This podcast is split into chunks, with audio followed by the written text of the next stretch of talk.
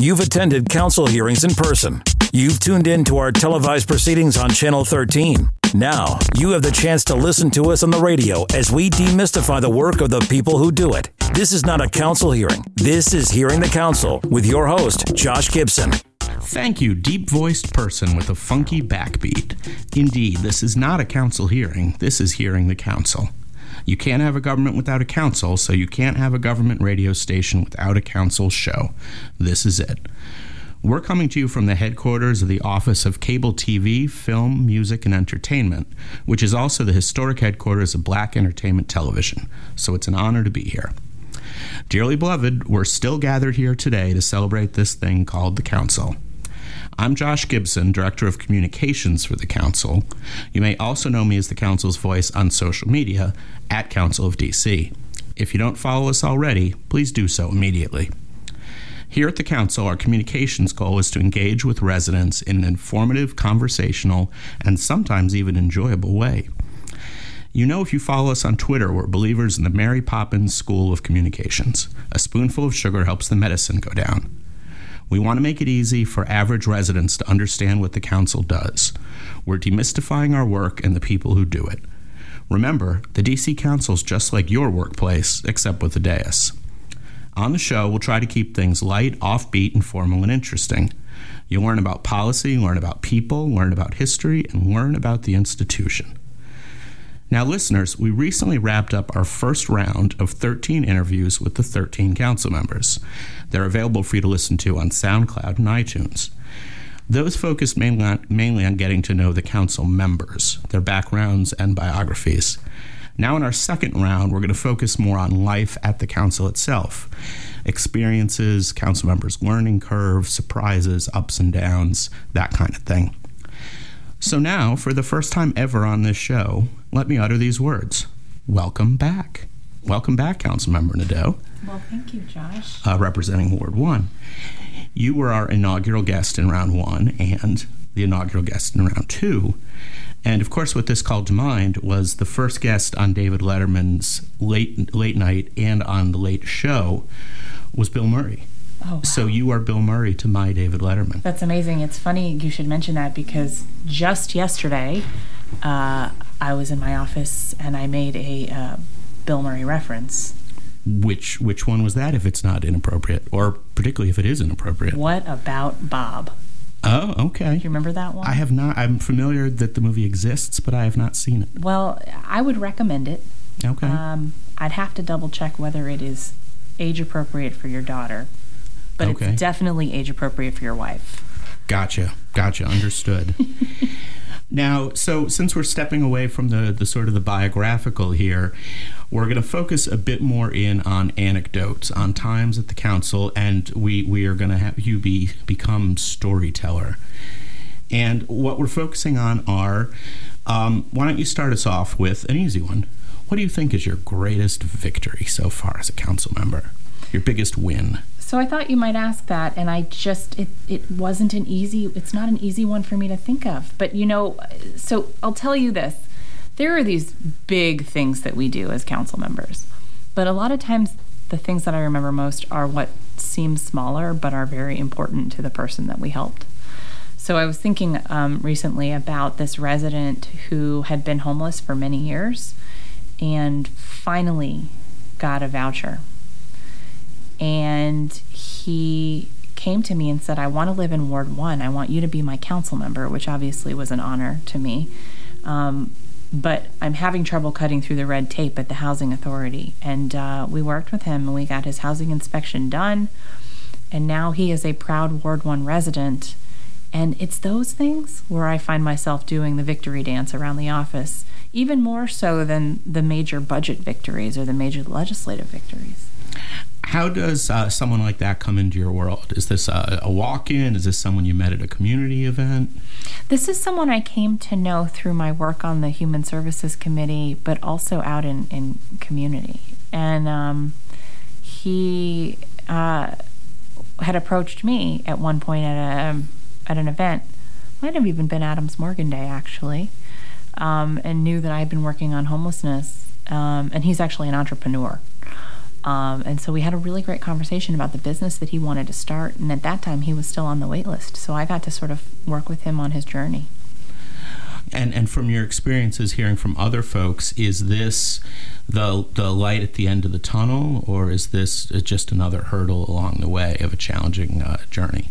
For him, uh, a person who is able to live independently, um, this is this is the end. This is uh, this is the victory. Um, he now is stably housed. He's reunited with his children, um, and he is uh, now beginning to really um, think about the next steps with his own business, which is really exciting for him because it's been a dream of his for a long time. But it's hard to even think about when you don't know where you're going to live.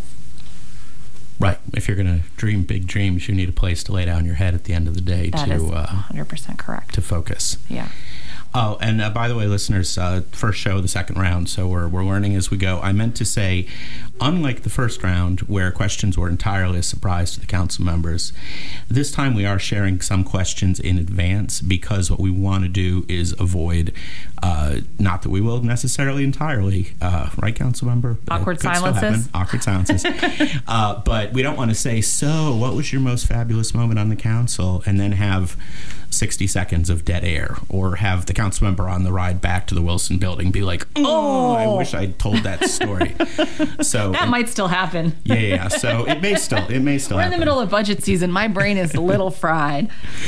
Um, so anyway, so uh, the, the council members uh, may may uh, have seen these questions in advance, but it's uh, in the interest of having a more interesting show. So disclaimer uh, finished. And now, if we're not interesting, then I don't know whose fault it is. Right, right. You can tell it's still not scripted, even if the questions were shared. Well, and and here's the other thing in your intro. So now my brain's got either Prince or Julie Andrews going back and forth because I've got you know like the two songs that you queued up in my head. So yes, I'm gonna have to figure out how to deal with that the rest of the interview. if if I had a really dedicated groupie, which I don't, as far as I know, they would keep track of all of the cultural references that are used on the Twitter feed or in the radio show because there's kind of those two. There was uh, trying to think Red Hot Chili Peppers recently, uh, He Man. If you don't have a Twitter groupie that you want to de- to delegate this to, I might have one you could borrow. Okay, But we'll, we can talk about that later. yeah, you, Okay. we'll draw up the transfer papers. Okay. Um, okay, so so we had a, we had a happy dance. Um, but what what is a what is a sad dance? What's something that with the, the many many manifest powers of uh, being a member of the council of the District of Columbia, some something that you haven't been able to do or someone you haven't been able to help.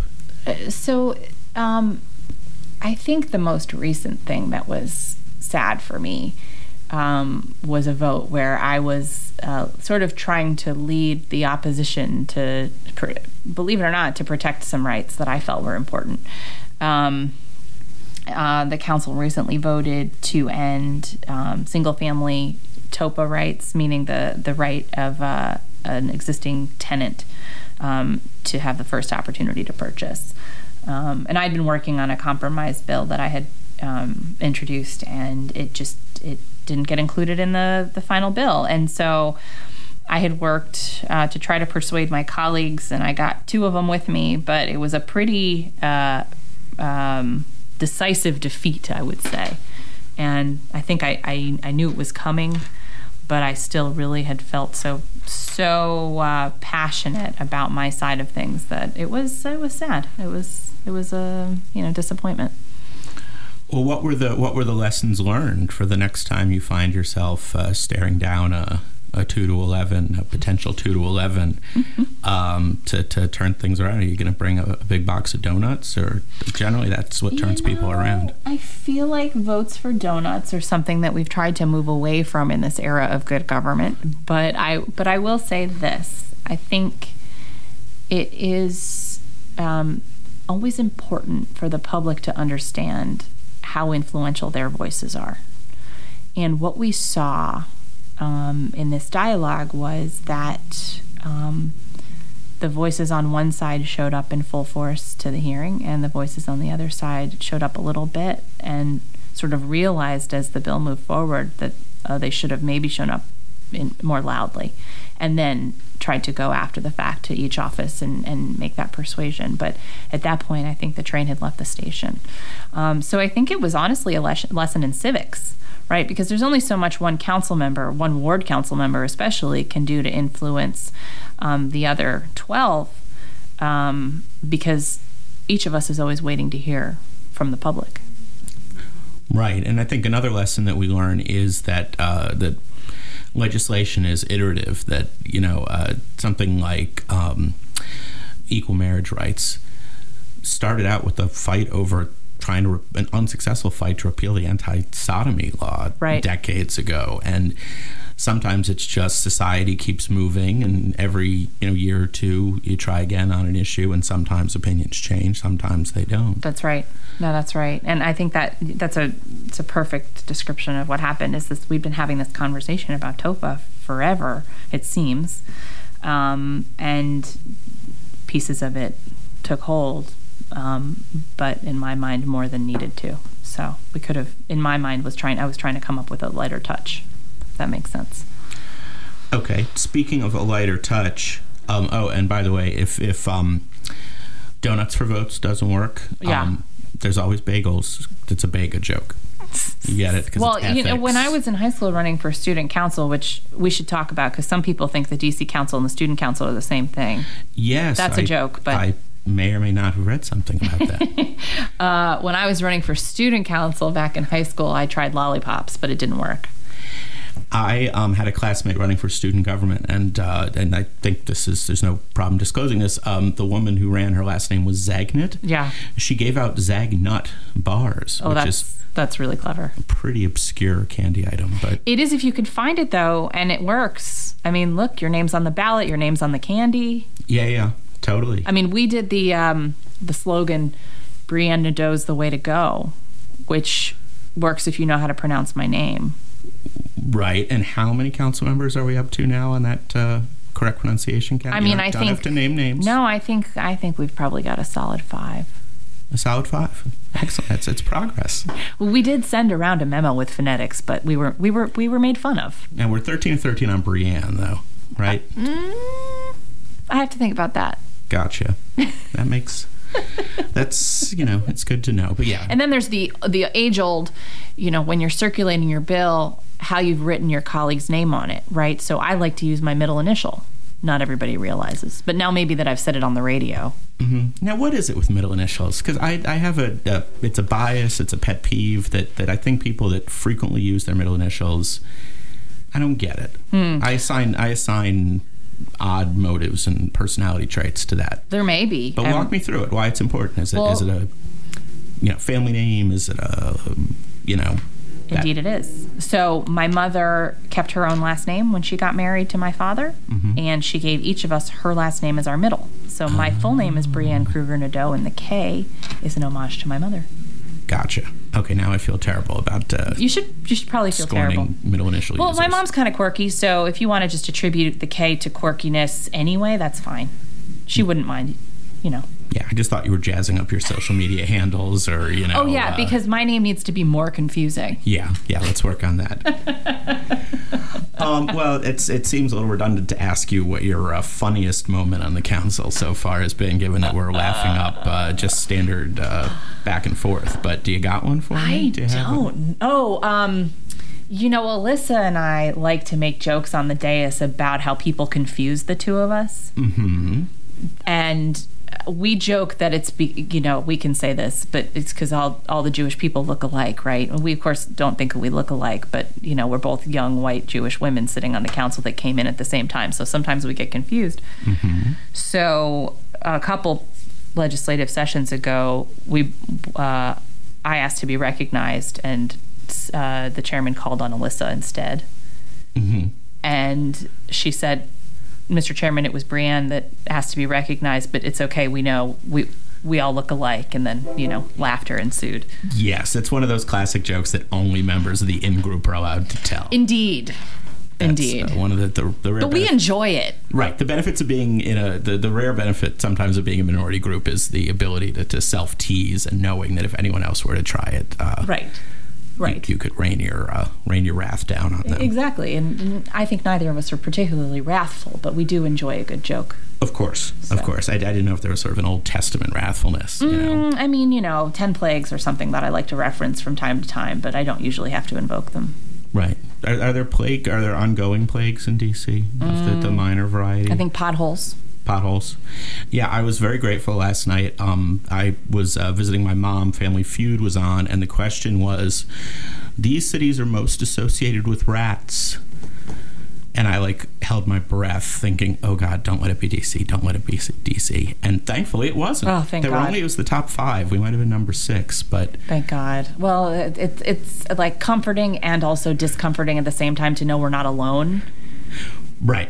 But yeah, was- vermin were of the 10 plagues. yeah, So I'd put that up there. Um, yeah. That's that's uh, that's one. To, and the potholes seem to be heading in the right direction. yes, well, and it's warm now, so we can fill them. Thank God. It's a really long winter when you can't fill potholes.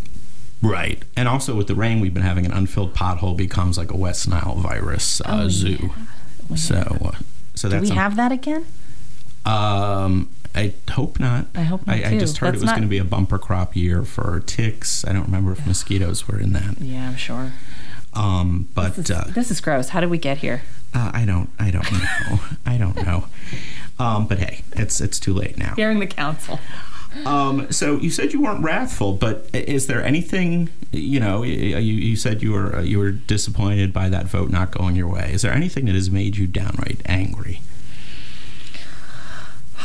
You know, I can't think of anything. And uh, let me say this I worked in the community for a long time before I became a council member. And one of the things that I learned was you may not agree with somebody all the time. You may not agree with them most of the time. But if you can be respectful of one another, then you can always work together. And so the way that I do my work on the council is to say that I basically hit the reset button every day because I know that I may be with you on one vote and you know opposing you on on a different one but then on the next day we may be together again. And so when I first started I used to write thank you notes to everybody who voted with me on on one of my bills and even a note to somebody who voted against my bill just to say I hope we'll be together next time. Um, and uh, I haven't had time to write those in a while, but I think it made a difference in terms of having strong relationships with my colleagues. Yeah, is there uh, we're sort of jumping jumping ahead in my list of questions, but we're going to let it go this time. Okay. it- are there Can any? I can I admit that I didn't really look at your list of questions and then get more credit for answering them? Absolutely, absolutely, and, and also something else I'd said before the interview was that there is a right to a pass. That if I ask a question and you got nothing, you can just say you got nothing and we'll move on. it's understood. Um, but talk a bit about working with your colleagues. Are there any colleague, colleagues that, um, and I realize there's risk in asking this question, that, that particularly resonated with you, that you found yourself getting along with, that you've unexpectedly found yourself getting along with, that you've picked up a trait or a habit in and felt, uh, wow, that's kind of worthwhile or interesting? You know, um, I actually feel like I've been able to find something fun and interesting about each colleague, even when it's been surprising. Um, and so, let's see, I had a natural relationship with Charles and Elissa because we got elected at the same time, came in together, and really sort of have grown into this role together. Um, and I saw David and Kenyan as two people who had sort of done the same thing um, ahead of us. Um, and so we had sort of a little cohort for for a while. But the longer that I'm on the council, the more um, the more I develop deeper relationships with other colleagues as well. Uh, whether it's you know seating assignments or committee assignments, um, I've just really enjoyed getting to know people as humans and not just the issues that they work on. So that's been fun. Is it really? Is it like school where there's kind of there's the cool kids, there's the rebels, there's the people you know you get along with, there's the people you like to kind of give a hard time, um, or like we say, it's like your workplace except with a dais. Like, do you, do you see similar kind of relationships playing out as have in other places you've been? I think of it as like the magnet school. Let me explain that. There are no cool kids on the DC Council. We're all nerds. Yeah, I guess I guess that's true. So we each have our own little type of nerdiness. And I guess sometimes that's based on what we're most passionate about or what committee we chair. Um, but but I see that. And you know what's nice is that to the extent that we all mostly agree, right? I mean, I think we are so often voting unanimously. It's always nice to be able to support another colleague on an issue that they've championed for a very long time. Um, I guess come back to your question about victories. Um, for me, I've been working the past three or three years on um, the Street Harassment Prevention Act in some form. First, we had the roundtable, and then we had um, uh, one bill introduced, and now we have another bill that is actually now in the Budget Support Act. It's going to be law in in a week, and it, it all happened. It feels like I mean we worked for so long, and then it feels like it all happened so fast, and I feel like that is so much of a shared victory with my colleagues because of how many of them played a role in it. You know, Kenny and Anita hosted the first roundtable, um, passed the ball off to Charles, who's chair of the Judiciary Committee, and then, um, you know, Chairman Phil Mendelson is, is putting the final touches on it um, because it's going to be in the Budget Support Act, and it, it it actually feels like kind of a big warm council hug for me and um, and that's kind of neat. And I've seen that for other colleagues who've worked hard for a long time on a bill, um, and it's just it feels really good to be a part of a moment like that. So. And do you do you find that the, the no permanent friends or enemies uh, rule of life uh, seems to play out on the council? I, am always kind of impressed seeing the quick. It, it, seems a little bit more like the Congress of of old, where people would battle. Mm-hmm. You know, mm-hmm. people would battle intently, but at the end of the day, they would go out and have a drink or, you know, would, would mm-hmm. be able to clear their mind and return, and they'd be an ally with that person on the next bill. Yeah. It doesn't seem like the current Congress, where there's kind of permanent enemies and firewalls. No, and I, I, I, might suggest that the old council was a little bit more like the current Congress in that way. Correct. so um, I'm proud that, that we seem to, to have been able to put that in the past. I, I think it's better for the people of the District of Columbia when their um, their elected leaders act like adults and respect one another. You know, at the end of the day, in these jobs, we um, we're representing others, right. and so for me, it's really important that I do that in a way that um, you know is uh, upstanding, really. So. Uh, do you have you spoke kind of of the council of old? Do you have any uh, sort of uh, earlier council um, role models? Anyone you look to, uh, not currently on the council, that that uh, someone that you uh, either from legislation they passed or personality traits or.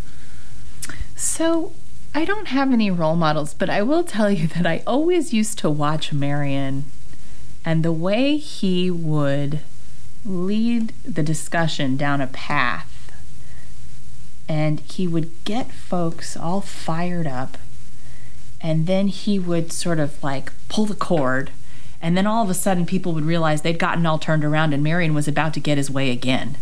And I, I don't know how he did that every time, but you could, I mean, watching on TV, you could see it coming a mile away. But he just had this way of just getting everybody all fired up, and then boom, he did it again. And I just, I mean, I'm going to say I admired that.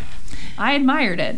Absolutely, absolutely. no, it's it's a rhetorical uh, lay, setting and triggering a rhetorical trap is uh, yeah, is definitely just, a was, skill. He was tremendous. I mean, you know, I think uh, he was a giant. And now we have a statue, so yeah, right. Yeah, the statue is great. We can we can remember him every morning, which Abs- is good. Hey, waves at me every morning. Every morning. um, now let's talk uh, quickly about uh, uh, council process.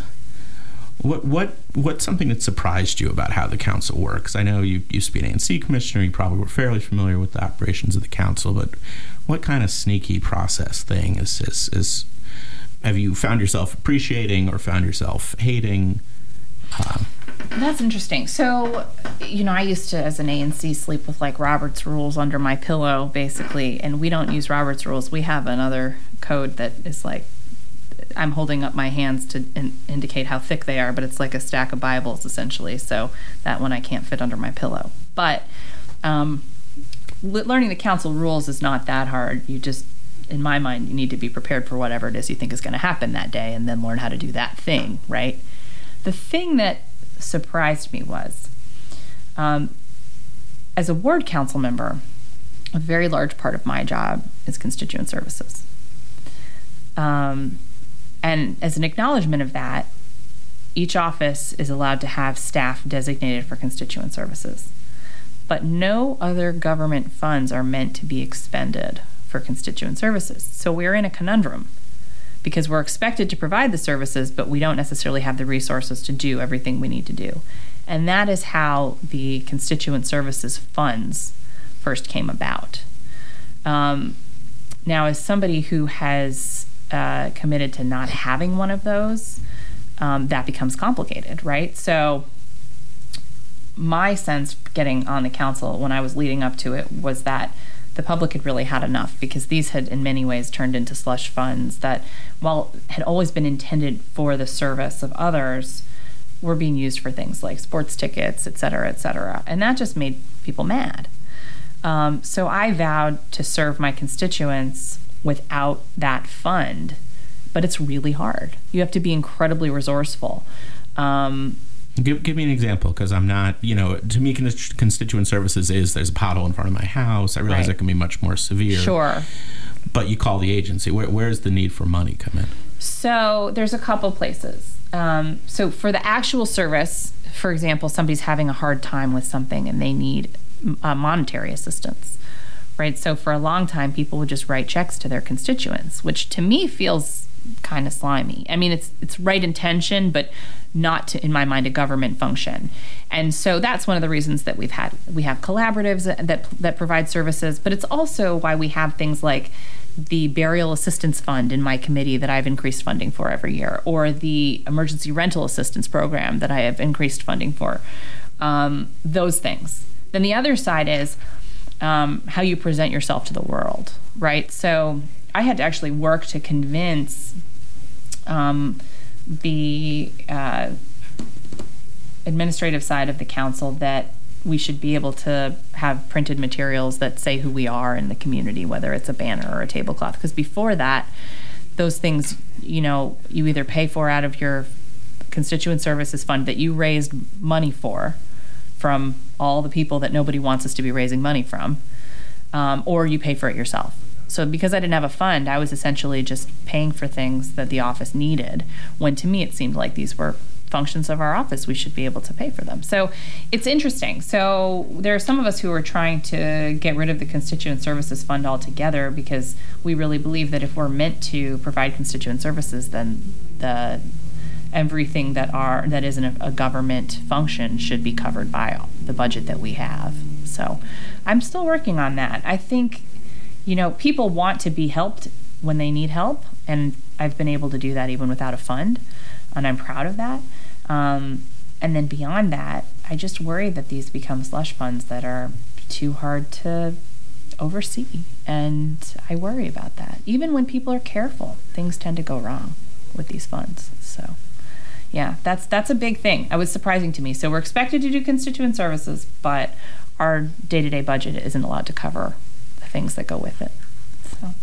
Gotcha. Um, well, now with essentially zero transition, because we're basically out of time. Oh my gosh. Um, we're going to kick to some closeout questions. One is this: this is uh, in journalism what we call a follow-up question. This is like pushing back on something no. from the first round, which is another first.